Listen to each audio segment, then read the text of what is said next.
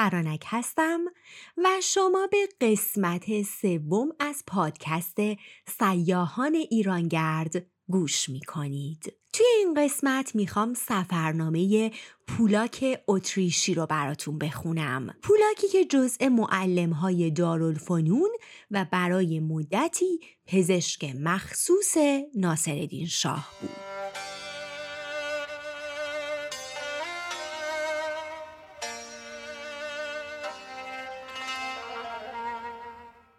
اول بپردازیم به اینکه پولاک کی بود چی شد که به ایران اومد و بعد سفرنامش رو شروع کنیم به خوندن. البته که سفرنامش خیلی طولانیه و بیشتر در واقع یک کتابچه راهنماست برای اروپاییانی که قراره به ایران بیان و بیشتر در واقع سعی کرده که توی اون نکاتی رو به اروپایی ها بگه راجع به ایران مسائلش تا راحت تر سفر بکنن. به خاطر همین یه سفرنامه 400 500 صفحه‌ایه. که خب مسلما من همش رو نمی‌تونم بگم سعی کردم از جزئیاتش چشم پوشی کنم و کتاب رو کامل توی کانال تلگرام می‌ذارم که اگر دوست داشتید بخونینش. و سعی می‌کنم نکات جالبش رو بگم. به خاطر طولانی بودن سفرنامه توی یک اپیزود نمی‌شد جمعش کنم پس در نتیجه تو دو اپیزود میگمش. توی این اپیزود که اولین اپیزودش هست قسمت هایی رو میگم که پولاک راجبه ایران گستردگیش تنوع آب و هواییش مردمش و تعداد نفوس رفتار ایرانی ها که این قسمت فکر کنم خیلی برامون خوشایند نیست اصناف شغل هایی که تو ایران وجود داشته چیزهایی که گفته رو سعی می‌کنم توی این اپیزود براتون بخونم. پس با من همراه باشید.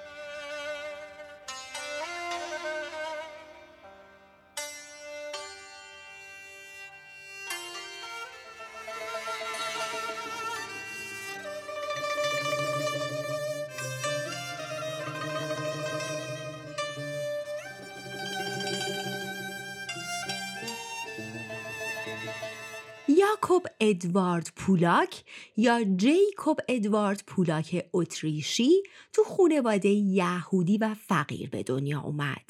رشته پزشکی رو تو دانشگاه وین به پایان رسوند و بعد تو رشته پزشکی زنان تخصص گرفت. پولاک به دعوت امیر کبیر برای تدریس تو دارالفنون همراه شیش استاد اتریشی دیگه سال 1230 هجری شمسی قبل از گشایش دارالفنون به ایران میان. سفر این هیئت به ایران سختی های خودشو داشت. ورودشون مصادف شد با تبعید امیر کبیر به کاشان و تعویق برنامه های مدرسه دارالفنون.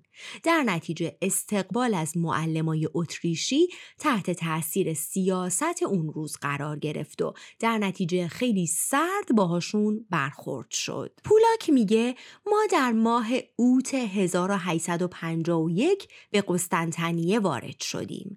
چند روزی رو در اونجا به استراحت پرداختیم و اون وقت از طریق ترابزون ترابزون شهری تو ترکیه با کاروانی از طریق ارمنستان به راه خود ادامه دادیم. ما که به مشکلات و گرفتاری های سفری از این دست عادت نداشتیم دچار ناراحتی ها و سختی های بسیار شدیم. در 24 نوامبر 1851 به تهران رسیدیم. پذیرایی سردی از ما شد.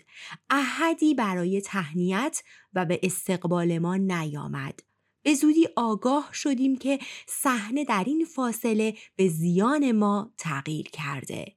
چند روز پیش از ورود ما امیر در اثر توطعه های داخلی دربار به خصوص از جانب مادر شاه که دشمن سرسخت تلاش های اصلاح طلبانه او بود دچار بیمهری شاه شده. هنگامی که امیر از ورود ما مطلع شد میرزا داوود خان را که در این بین از اروپا رسیده بود نزد خود فراخواند و گفت این بیچاره ها را من باعث شدم به اینجا بیایند. اگر بر سر کار بودم اسباب رضایت خاطرشان را فراهم می کردم اما حالا می ترسم به آنها بد بگذرد. هرچه می توانی سعی کن که کار را بر آنها آسانتر کنی. خلاصه یک ماه بعد از ورود این هیئت مدرسه دارالفنون باز میشه و در نتیجه پولاک و همکاراش شروع به کار می‌کنن. اما یه مشکل این وسط بود اینکه اوایل پولاک به زبان فرانسه تب رو تدریس می کرد و مترجمش محمد حسین خان قاجار تو کلاس ها حضور میافت و سعی می کرد گفته های اونو از فرانسه به فارسی ترجمه کنه.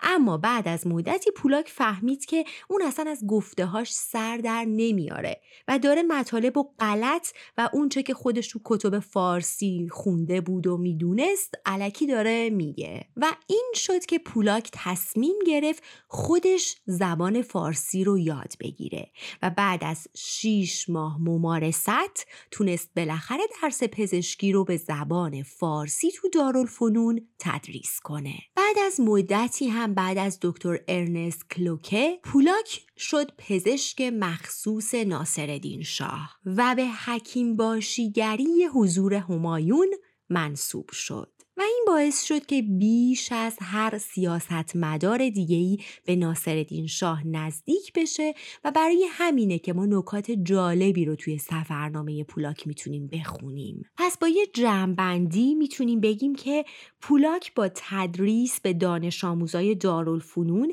و تعلیف اولین کتابای پزشکی مدرن تو ایران و حتی اولین بیهوشی و نخستین عمل جراحی که بیرون آوردن سنگ مسانه بود با انجام اینها که همه نوین و تازه بودن تو ایران نقش کلیدی توی معرفی پزشکی نوین در ایران بازی کرد. و بالاخره پولاک بعد از ده سال اقامت تو ایران به وطن خودش بازگشت. خب بریم سراغ سفرنامه پولاک.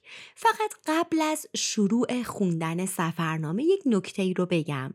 پولاک اول که وارد ایران شد مفتون رفتار و آداب و تعارفهای ایرانیا شده بود.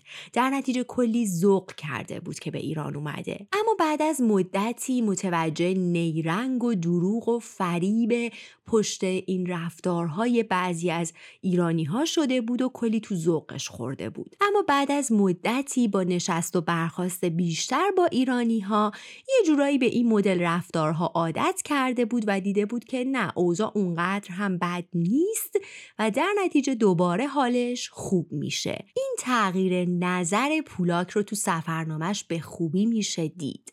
حتی خودش به این موضوع اشاره کرده و گفته هنگامی که در سال 1851 به ایران آمدم سخت مفتون جامعه ایرانی و طرز زیبای تکلم و ریزکاری های محاوره آنها شدم و رفتار معدبانه مردم تربیت شده مرا بسیار تحت تاثیر خود قرار داد. اما متاسفانه بعدها دریافتم که نیرنگ و دروغ و فریب در پس این رفتارهای انعطاف پذیر پنهان است.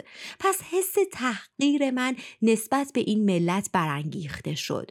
باز سالی چند پس از این دانستم که در قضاوت خود به راه خطا رفتم. دیگر از تشخیص اینکه صفات خوب غلبه دارد یا عادات بد عاجز ماندم. ندانستم که آیا این عادات بعد از خسایل ذاتی ایرانی است یا باید آن را معلول فشار متمادی استبداد شمرد که این ملت مقهور و منکوب آن است. خب بریم شروع کنیم خوندن سفرنامه دکتر پولاک رو.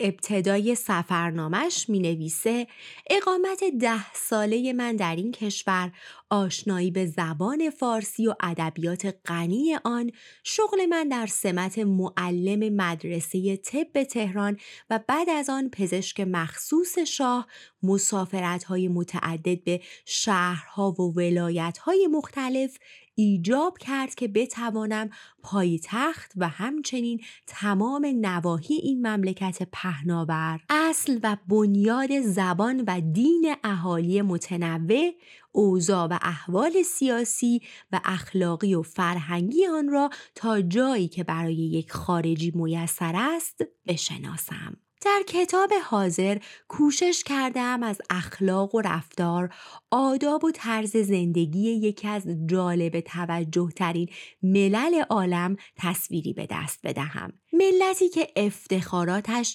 بیشتر زاده اعمال و اقداماتی است که در گذشته های دور انجام گرفته ولی هنوز گرفتار عوارض کهولت نشده بلکه کاملا لیاقت آن را دارد که باز در تاریخ فرهنگ و جهان آینده سهم بسزایی بر عهده گیرد. پولاک در مورد گستردگی ایران و تنوع آب و هواییش می نویسه ایران فعلی به آن اندازه بزرگ نیست که روزگاری شاه به کوروش جوان گفت قلمرو سلطنت پدران من از جنوب تا آن نواحی گسترده است که حرارت آنجا را غیر مسکون کرده و از جانب شمال تا سرزمین هایی که یخبندان همه جا را فسرده است آنچه در این بین قرار دارد مقهور ساتراب ها دوستان یاران و برادران من است.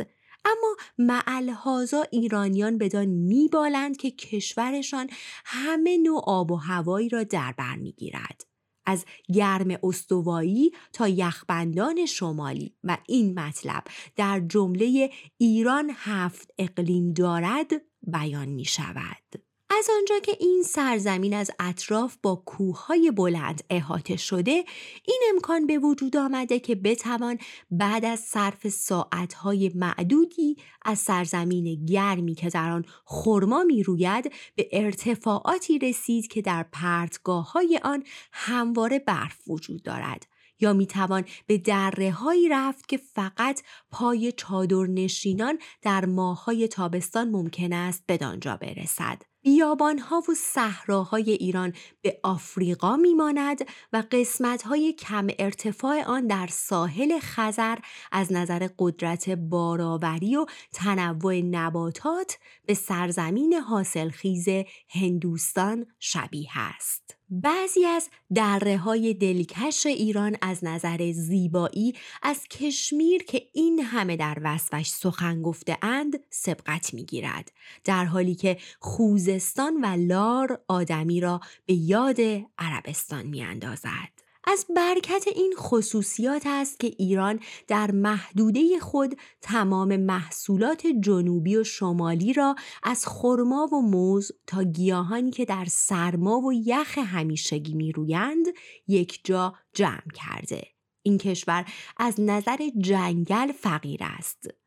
اما به خاطر ولایات ساحلی خزر می تواند چوب لازم را برای کشتی سازی های بزرگ تأمین کند و به همین ترتیب ذخایر غیرقابل تخمین زغال و آهن و مس آن در انتظار روزی مانده اند که استخراج شوند. یکی از دیپلومات های فرانسوی با پی بردن به این حقایق گفت اگر روزی صنعت در ایران پا بگیرد نه تنها واردات از اروپا به صفر می‌رسد بلکه با توجه به نیروی کار ارزان موجود بعید نیست که محصولات ایران در بازارهای اروپا با موفقیت به رقابت با دیگران برخیزد. فکر کنم خودتونم متوجه بشید که همین سفرنامه ها و همین حرفا بود که ما رو بدبخت کرد. در مجموع این ملت دچار بیابی است زیرا کوههای بلند مانع نزول برف و باران می شود تنها اهالی با تقسیم نهرها و تعبیه کاریزها و جوبها می توانند مقدار کافی آب برای آبیاری تأمین کنند و بدین ترتیب در دشتها با وجود آنکه اغلب هشت ماه تمام در آنجا بارندگی نمی شود کمابی نیست بلکه کاستی در حمایت کافی از زارعان در برابر دخالت قدرتمندان مشاهده می شود. پولاک در مورد تعداد مردم ایران تو اون زمان میگه تعیین تعداد نفوس ایران بسیار کار مشکلی است زیرا هیچ فهرستی از نوزادان و درگذشتگان تهیه نمی شود و از آن گذشته هرگز سرشماری به عمل نیامده. شماره افراد یک خانواده با خدمه و غلام و کنیز و وابستگانش که بعضی از آنها خریداری شده اند و دیگران به نحوی در شمار اعضای خانواده درآمده اند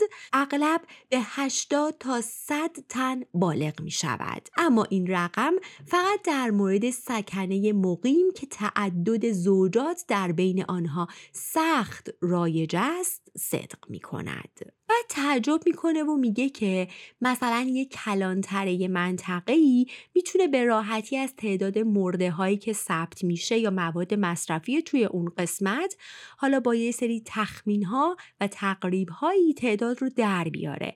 اما این کارو نمی‌کنه و میگه وقتی من ازش میپرسیدم که تعداد مردم مثلا این منطقه چند هاست تفره می‌رفته و می‌گفته شهر خیلی آباده شهر خیلی آباده و جواب درستی نمی‌داده. یا میگه مثلا در مورد تهران وقتی از هر کی میپرسیدم تعداد تهرانی ها چند هاست بین 60 هزار تا 500 هزار این رقم متغیر بوده. اما در عوض میگه بین چادرنشین ها و ایلها رئیسشون یا همون ایلخان خیلی به دقت تعداد چادرهای اشیره خودش رو می‌دونست و تعداد افراد و حتی احشامشون رو به دقت ثبت می‌کردند. خب بریم ببینیم پولاک راجب رفتار ایرانی ها چی میگه متاسفانه زیاد چیزای خوشایندی نمیگه و البته میگن که تا نباشد چیزکی مردم نگویند چیزها. نمی‌تونیم همه رو کتمان کنیم چون خیلی از چیزهایی که الان من براتون می‌خونم رو می‌تونید الان توی رفتار این زمان خودمون به وفور ببینید. و اون وقت می‌فهمید که این رفتارها پس ریشهدار بوده. و به نظرم به جای کتمان کردن می‌تونیم یه خورده تو خودمون عمیقتر بشیم و یه ذره فکر کنیم که چرا. دوش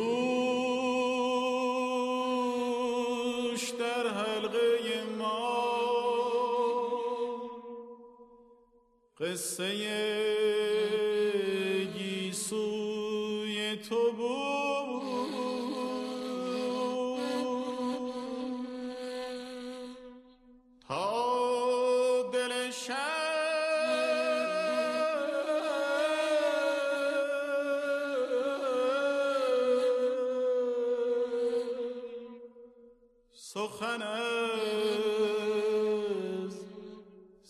سلسله موی تو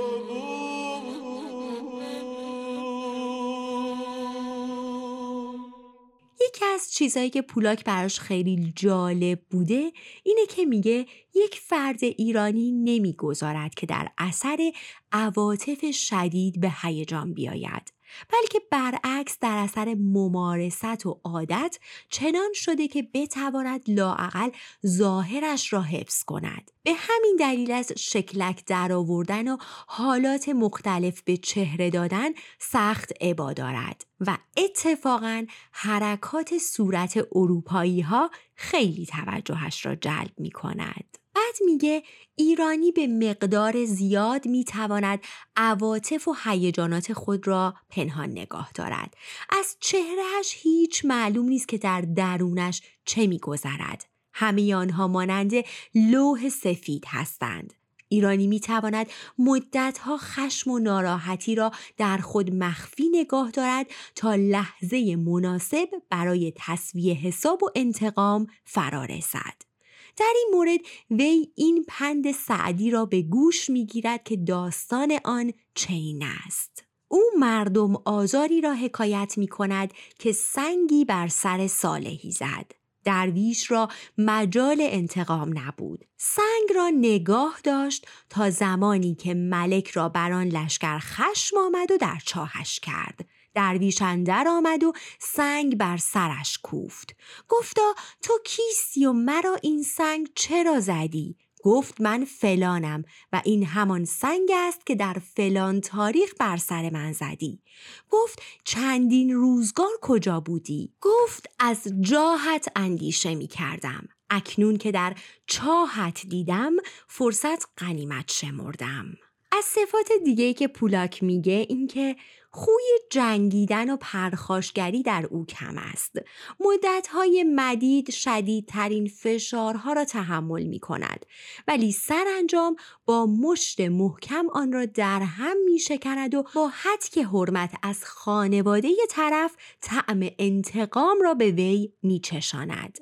همواره از تقوا و عدالت دم می‌زند نفرت خود را از ظلم و خودسری بیان می دارد. اما همین که دور به دستش افتاد خود جبار بینظیری می شود و بدون اندیشه ملک و مال دیگران را قصد می کند. هرگاه پادشاه فشاری از طرف کشورهای بزرگ اروپایی احساس کند او نیز به سهم خود وزرا و آنها حکام و حکام نیز زیر دستان و خدام و این گروه اخیر سرانجام مسیحیان و یهودیان و گبرها را زیر فشار ظالمانه خود قرار می دهند.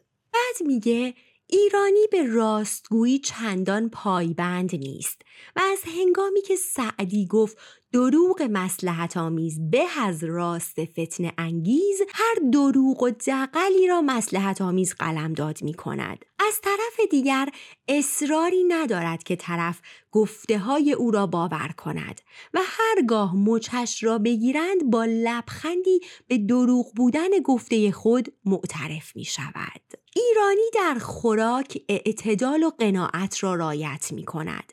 در هر مقامی باشد باز مقداری نان و پنیر و سبزی صحرایی او را راضی و خشنود می کند. ولی مشروب الکلی و ادویه محرکه را دوست دارد. به آسایش و آرامش دلبسته است اما در اوضاع و احوال خاصی سخت کوش و خستگی ناپذیر می شود و می تواند گرما و سرما و گرسنگی و تشنگی را تحمل کند. ایرانی که از فردای خود تأمین ندارد فقط و فقط در زمان حال زندگی می کند. شاه نیز مانند خان منزل خود را آنطور می سازد که تنها چند سال دوام کند. دهقان نیز به مقدار لازم از آن نوع درختان میوه میکارد که بتواند در اسرع وقت از ثمر آن بهره شود ایرانی باطنا ستمگر نیست مشاهده مستمر ظلم و ستم و خودسری از حس همدردی و رعفتش کاسته. به همین دلیل وی گوش به فرمان است تا دست بر هر اقدام ظالمانه بزند و در عین حال مسئولیت اقدام خود را به گردن دیگری بیاندازد. او دوست دارد مهمانی بدهد. فرودستترین نوکران نیز حاضرند تمام حقوق ماهیانهشان را صرف یک پذیرایی از دوستانشان کنند. با وجود این از مفهوم مهمان نوازی خبر ندارند و فقط از آن جهت مهمانی می دهند که آنها نیز متقابلا مهمانشان کنند یا بدان دلیل که از تنهایی غذا خوردن حوصلهشان سر می رود. ولی به هر حال از انجام وظایف مهمان نوازی استنکاف دارند از دیدن نمایش مزهکه و رقص و آتشبازی سخت مسرور می شوند و او که خود هنرپیشه مادرزاده است می‌داند که یک نمایش خوب را چجور تحسین کند و هر تماشایی وی را مجذوب می کند. قوه ابداع چندانی ندارد اما در کار تقلید سخت کوشاست. زود مطلب را می گیرد به سرعت می آموزد اما به زودی بر جای می ماند و به استفاده از دریافته ها و آموخته ها اکتفا می کند. خاکی را که به روی آن پرورش یافته دوست می دارد اما به وطن دلبستگی چندانی ندارد. به سهولت می‌توان با پول خریدش. اما این رشوهگیری اغلب تحت عنوان دیگری انجام می‌گیرد. او که اصلا متعصب نیست دلش می‌خواهد که مؤمن و مقدس قلمداد شود. دو ایرانی که در منزل هیچگاه نماز نمی‌خوانند به محض اینکه به هم می‌رسند در این مورد خاص به وظیفه خود عمل می کنند در حالی که هر دو می‌دانند قصد فریفتن یکدیگر را دارند. در معاشرت یک ایرانی همیشه می‌داند چگونه مراتب اخلاص خود را ابراز دارد و از طرف صحبت خود نیز حتی هنگامی که چشم دیدن او را ندارد و به خون او تشنه است چگونه تعریف کند. وی هیچ وقت خواهش دیگری یا توقعی را که از او دارند به کلی رد نمی کند. چنین کاری با خلق و خویش مغایرت دارد. پس ترجیح می دهد که قول بدهد و بعد به بعد عمل نکند. خودش می‌گوید نمی‌خواهد خواهنده ای را محروم کند پس میکوشد مطلب را به درازا بکشاند و متقاضی را خسته کند. ایرانی طبعا گشاده دست نیست.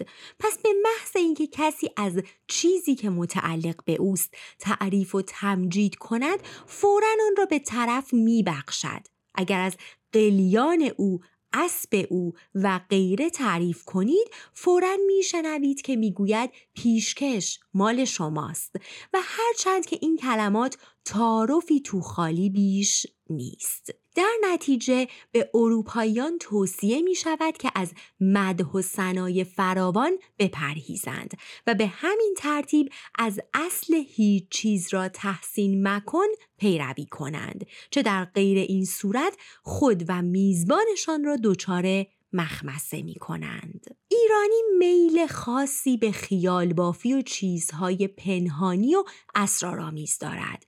هر انجمن پنهانی توجه او را به خود جلب می کند. برای هر فرقه جدید دینی فورا طرفداران بسیاری پیدا می شود. به همین ترتیب هم هست که مثلا فراماسونری ها مورد علاقه خاص او قرار می گیرد.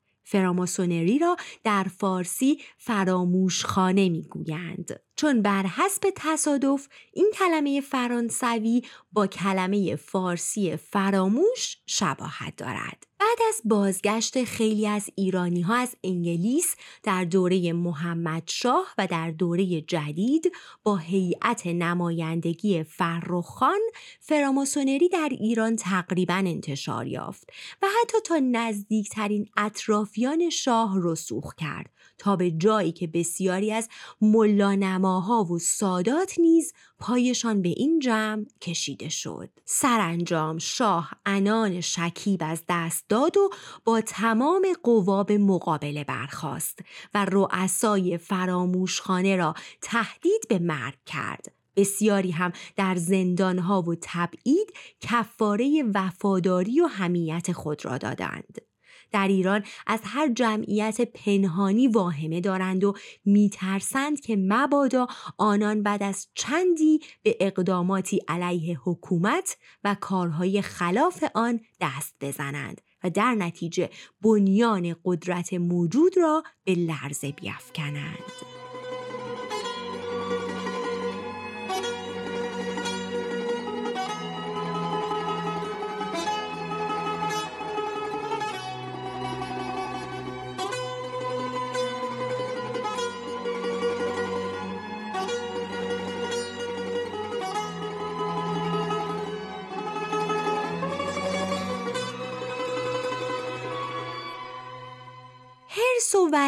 برای به کار بردن تعارفات و القاب در خطاب کردن حد و حصری ندارد به یکدیگر شریف، سرکار و جناب می‌گویند.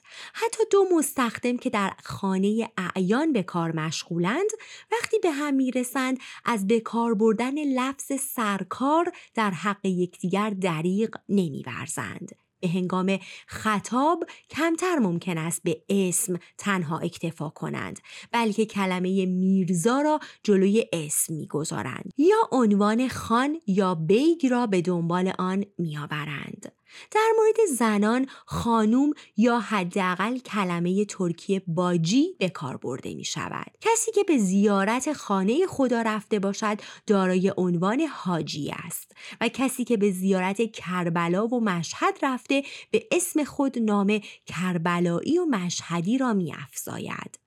لعن و نفرین ها و فوش های ایرانیان نیز از ممیزات آنهاست. معمولا هدف فوش شخص نیست بلکه خانواده او به خصوص پدر، زن یا قبور گذشتگان وی است.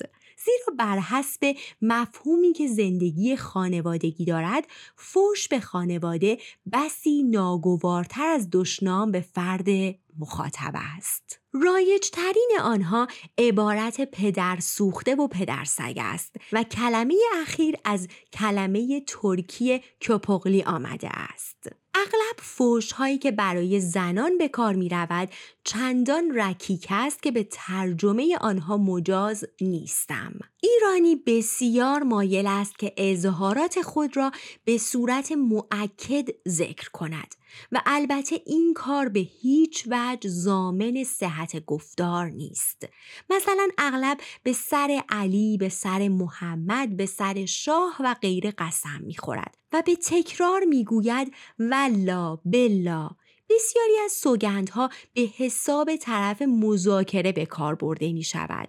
مثلا به سر شما قسم.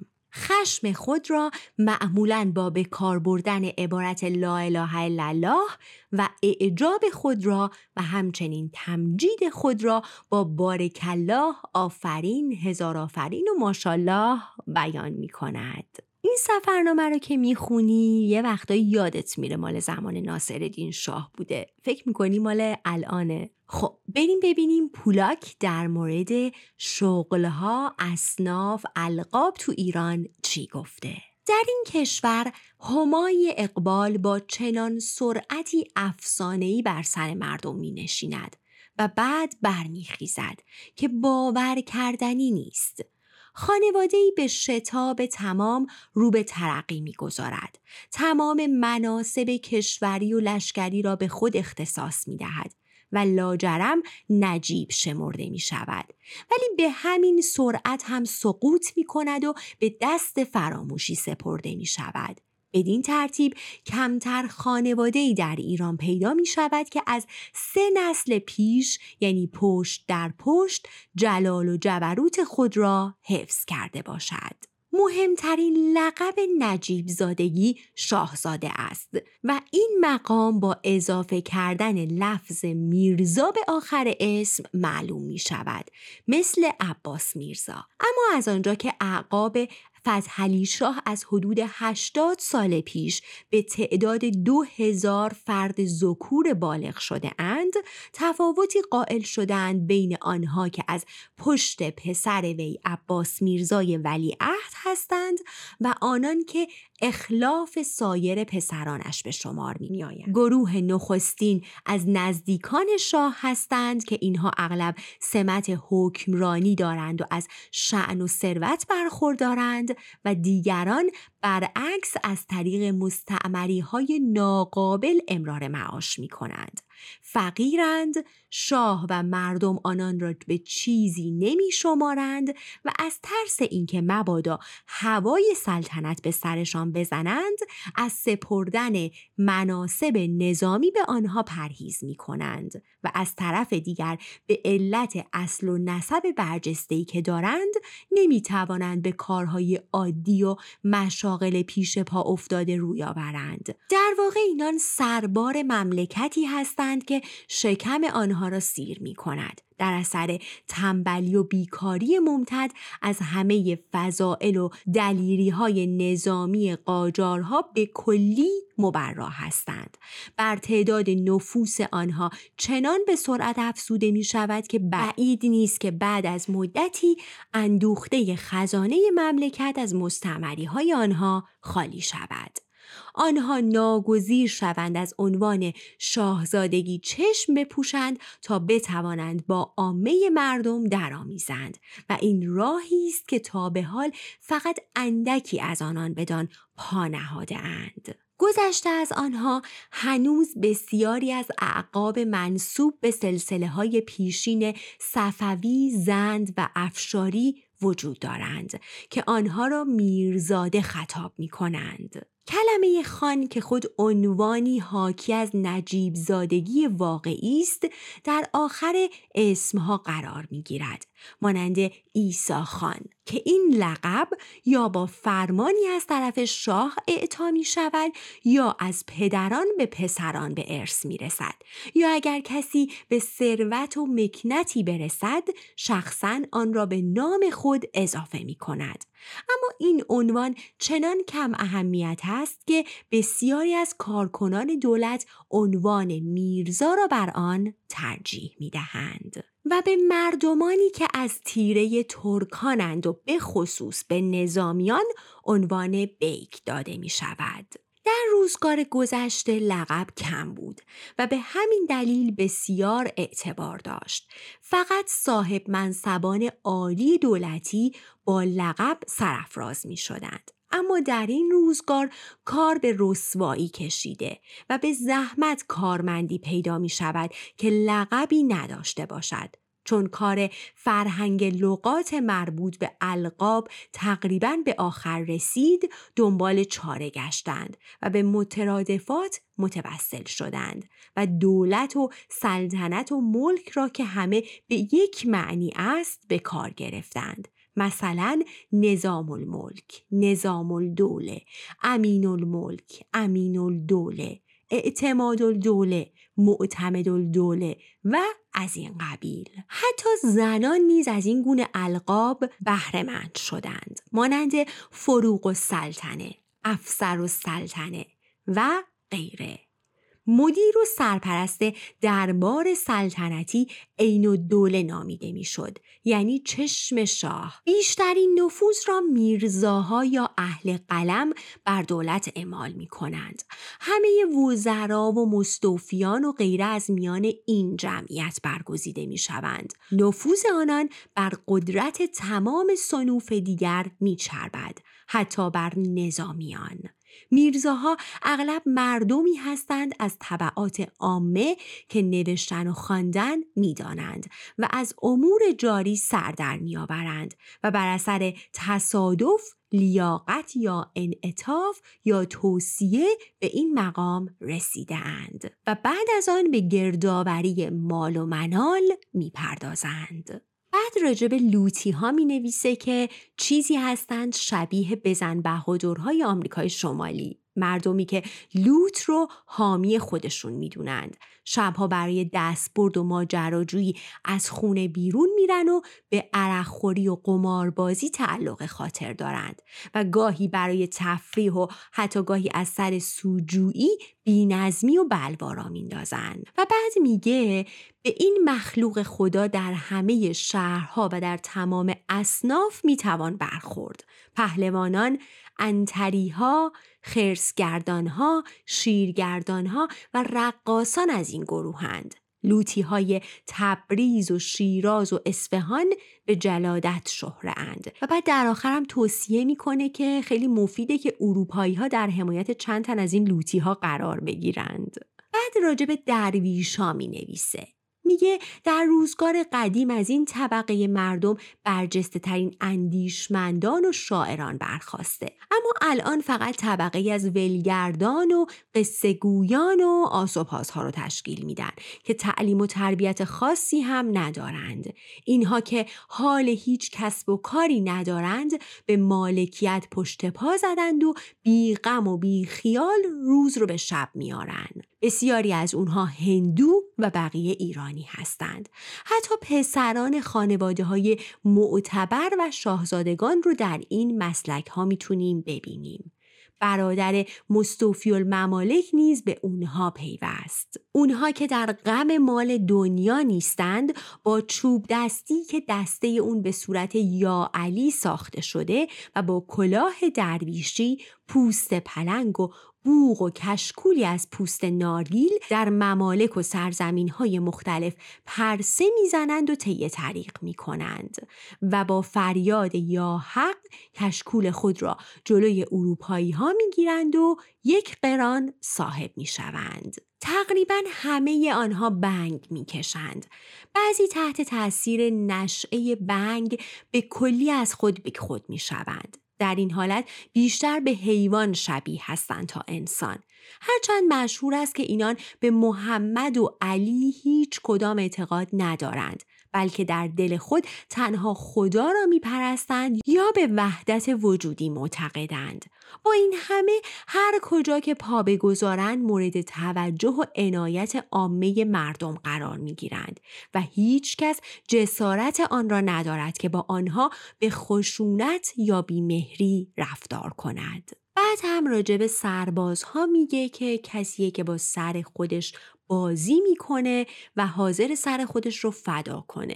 بعد از وضعیت بعدشون میگه که اینقدر مستمریشون کمه و اینقدر دولت بهشون کم می‌رسه که اغلب خیلی فقیرند و اینکه مجبورن به خورده فروشی بپردازن. تخم مرغ و میوه و غیره معامله کنن یا با قارت و سرقت روزی خودشون رو به دست بیارن. بعد یه چیز جالبی که پولاک می‌نویسه اینه که میگه این سربازا و این قشون و نظام هیچ وجه برای دشمن خارجی خطری محسوب نمیشن.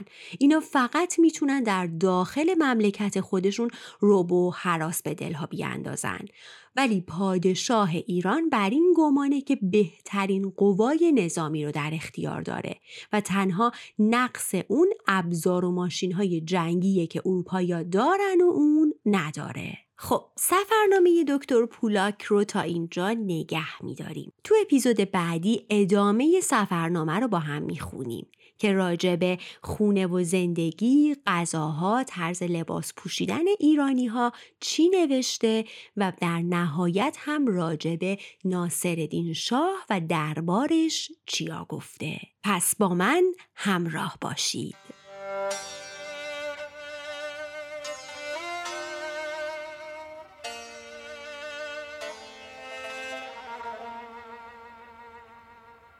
خیلی متشکرم ازتون بابت حمایت هاتون باز مثل همیشه میگم که خوشحالم می‌کنید اگه برام کامنت بذارید. اگر که سیاهان ایرانگرد رو به دوستاتون معرفی کنید و براتون بهترین ها رو آرزو می‌کنم.